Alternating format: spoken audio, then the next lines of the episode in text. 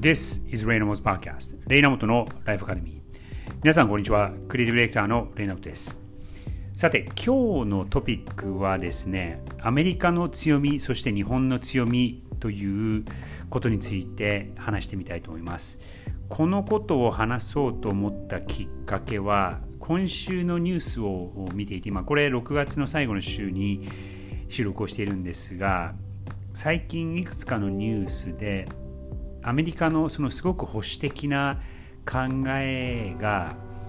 最最高裁判所でいくつか認められてでもそれも結構その宗教にこう影響されている考え方なんで宗教とか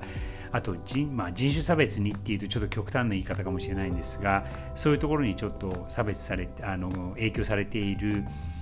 決断が判決が最高裁判所でいくつか下されたんですね。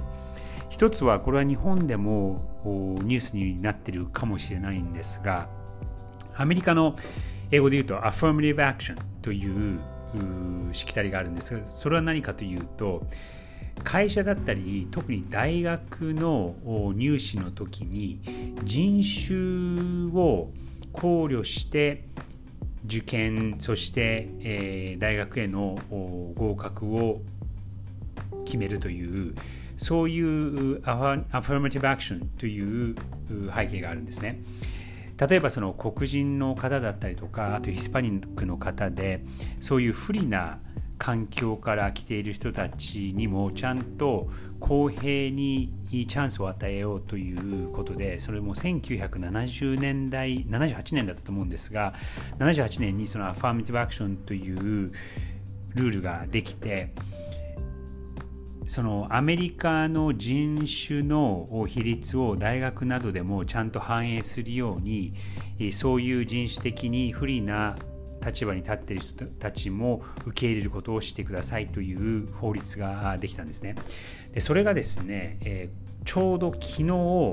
却下されてこれどういうことかというといくつかの大学でハーバードとあともう一つ、えっと、ノースキャロライナ大学だったと思うんですがそこの大学2つが別々なんですけど、えっと、白人の人とあとアジア人の人がそのアファーマティブアクションで例えばその黒人だったりとかヒスパニックの人たちに有利な優先順位を与えてしまうとえ成績が良くてもえー、成績が良くないその黒人とかヒスパニックの人たちが、えー、優先されて入れてしまって、えー、そのアジア人その成績が良くてもアジア人だったりとか白人でも入れないことがあるということで、えー、国葬をここそうですね12年、え、起訴していたんですね。でそれがその最高裁判所国あ連邦最高裁判所まで行ってそして、え、昨日6対3の判決でその6の方が保守派の人たちいわゆるリパブリカンと言われる人たちそして3の方が、えー、デモクラットと言われる人たち、まあ、すごく政治的にはっきり分かれている線にはなっているんですが6対3という判決で、えー、その人種を使ってそれを優先するのは、えー、違法だという判決が下されました。それとは別に今朝見たニュースなんですがコロラド州でですねあるウェブデザイナーがゲイカップルの結婚のウェブサイトを作ってくれと頼まれてそれをその依頼を断ったっていうことがあり問題になっていました。そのデザイナーの言い分は自分のそのセームセックス・マリッジ同性愛の人たちの結婚に対する見解はそれは自分の自由だという、えー、言い分でそのサービスを拒否するっていうことはそれは合法だっていうふうに言ってるんですね。でその一方その性別だったりとか人種によってサービスの提供を拒否するっていうのは違法だというところもあるのでこれどっちが正しいかっていうことでこれも連邦最高裁判所まで行って結局また同じその6対3という形でそのウェブデザイナーが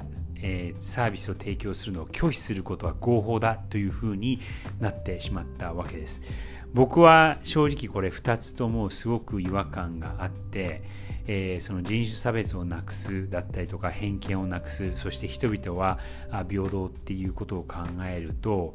えー、そういうサービスをを拒否したりだったりとかあとその人種を全く関係なく、えー、人種を優先せずに大学とかを選んでしまうともう本当偏った社会になってしまうのですごくそれ良くないのか良くないのかなと思います。でですね、これ最初のその日本の強み、アメリカの強みっていうことに話を戻すと、とえー、アメリカの強みっていうのは、アメリカっていうのは実は国ではなくて、アイディア、もしくはアイディオ、理想から成り立っているコミュニティかと思うんですね。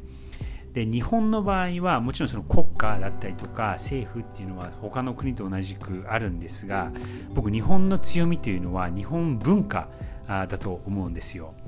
アメリカの強みっていうのはそのいろんな人が集まってきて、えー、自分の力さえあればアメリカンドリームをつかむことができるというアイディアに基づいて人工的に作られた国家なわけですよね。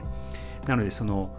自由だったりとか、えー、自分の力さえあればどんなパワーそしてどんな、えー、幸福も手に入れることができるというそのアメリカンドリームというアイディアが、えー、その国という形になっていてそのアイディアこそが強みなんじゃないかなと思います。これはあの僕がそのアメリカというのはアイディアっていうのは僕が言った言葉ではなくて、えー、このアファーミティブアクションに対する反対のこのこれを却,、えー、却下した、えーえー、裁判所に対する反対の意見としてジョー・バイデン大統領がアメリカっていうのは世界一のアイデアなんだと。でそれを守るべきだっていうことで、えこのちゃんとアファンビアクションっていうのは今後残さなきゃいけないということをおっしゃっていてあアメリカの強みっていうのはそのもちろんこの国の権力だったりとか国のパワーってもあるのもあるんですがそれ以前にアメリカという非常にユニークなアイディアがアメリカの強さなのかなと思います。それとは逆に日本の場合は人工的にできた国ではなくてこう歴史がこう積み重なってできた国家でありいろんなあの外部からの影響も今特にアメリカからの影響は今強いんですが、えー、昔はそうですね結構鎖国されたこともあって日本文化ならではのことがいろんなところでこう構築されていたのかなと思います。おもてなしだったりとかあと人に対するリスペクトそしてそこから生まれてくる安全性、えー、年寄りに対する尊重そういうところが自然にできている国でもありそれはその文化というところからできているんじゃないかなと思います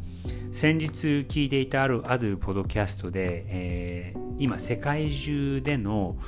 高齢社会の高齢化がどんどんどんどん進まってはいるんですが、えー、実は日本はそれに対する対応をもうし始めていると。アメリカだったりとか西欧ではようやくそれが今進んできていてまだまだ全然準備は出ていないがその事例として日本を見るのがいいんだっていうことをおっしゃっていた人がいたんですね。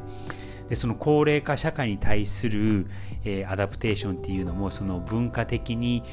その、まあ年、悪い意味で言うと年功序列っていう社会にはなってはいるんですが年上の人は尊重するというそういう文化が自然にできているので、えー、そういうところは日本の強みなんじゃないかなと思います。まあ、他にもそのおもてなしだったりとか礼儀だったりとかあそういうところはなかなか海外では見受けられなかったりとか見つからなかったりするのでそういう良さも考えながらそしてそういう良さも生かしながら今後日本がどう成長できるかを考えるのが必要なのかなと今週のニュースを見て思いました。今日の話は最近のニュース特にアメリカで、え起きているその保守派たちが特にこの保守派の裁判官たちが、え進めているアメリカのアジェンダということに基づいてアメリカの強みそして日本の強みということを考えてみました。今これ金曜日の収録にはなっているんですが多分週末聞かれる方も多いと思うので、え、良い週末をお過ごしください。アメリカはちなみに、え、週明けには独立記念日7月4日火曜日になるんですが独立記念日で、え、それに伴って月曜日も僕も会社は休むんですが、えこれがようやく夏の始まりのスタートラインになったのかなと思います日本も暑いと思いますが皆さん健康に気をつけてお過ごしください。それでは、Have a great weekend!